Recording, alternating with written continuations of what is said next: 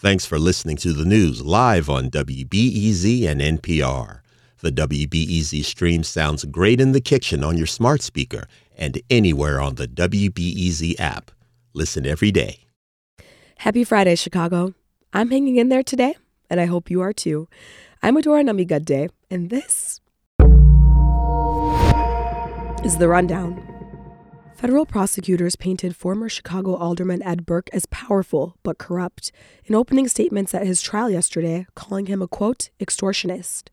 Prosecutor Tim Chapman pointed directly at Burke as he told jurors who Burke was, perhaps Chicago's most powerful alderman.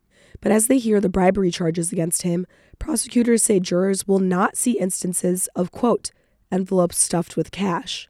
Instead, my colleague Mariah Woelfel reports they'll learn about, quote, sophisticated schemes, where Burke's alleged bribes came in the form of business for his private tax firm.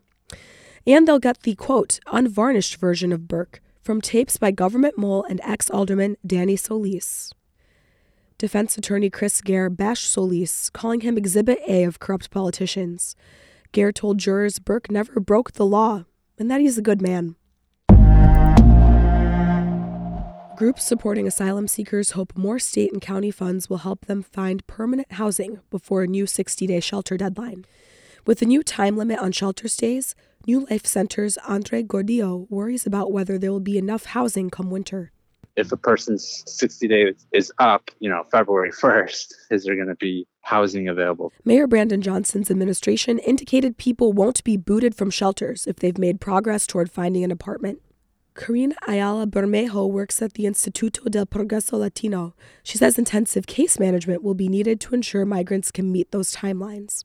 The devil's always in the details, so wanting to make sure that families who for no fault of their own remain on track. More details on the policy are expected today.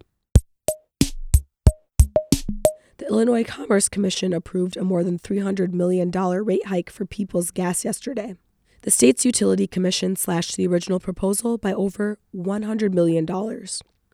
Abe Scarr's with the Illinois Public Interest Research Group. He says in that major win, the commission also paused the major gas utilities' controversial pipe replacement program. It's a huge victory for Chicagoans who've been forced to pay uh, millions of dollars for this failing program, uh, and that's on top of many other good things that came out of the decisions today. The Commission also adopted discounted rates for gas customers in three other gas utility companies in the state. Even though it's been unseasonably warm this week, the Illinois transportation officials say that winter weather is coming and they want you to be ready. The agency is preparing its 1,800 snowplows and has more than half a million tons of road salt.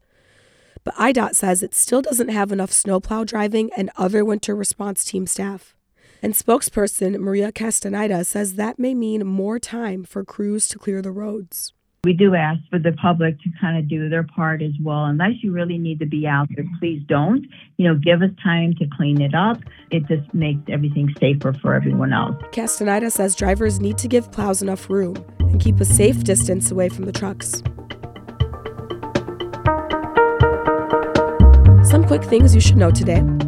Yesterday, the Cook County Board unanimously approved a roughly $9 billion budget for next year. The budget includes a new $100 million fund the county can tap immediately for disasters. Most of that funding would cover medical costs for thousands of migrants arriving. The budget takes effect December 1st. More than 160 Northwestern University faculty are speaking out against their president's announcement of a new committee on anti Semitism and hate. In the announcement published Tuesday, President Michael Schill said that he had heard from parents and students who feel unsafe.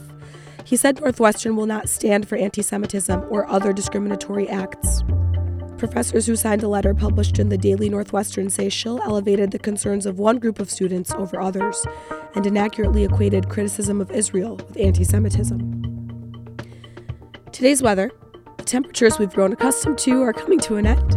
They're going to start declining today, reaching the high 50s today and maybe some rain.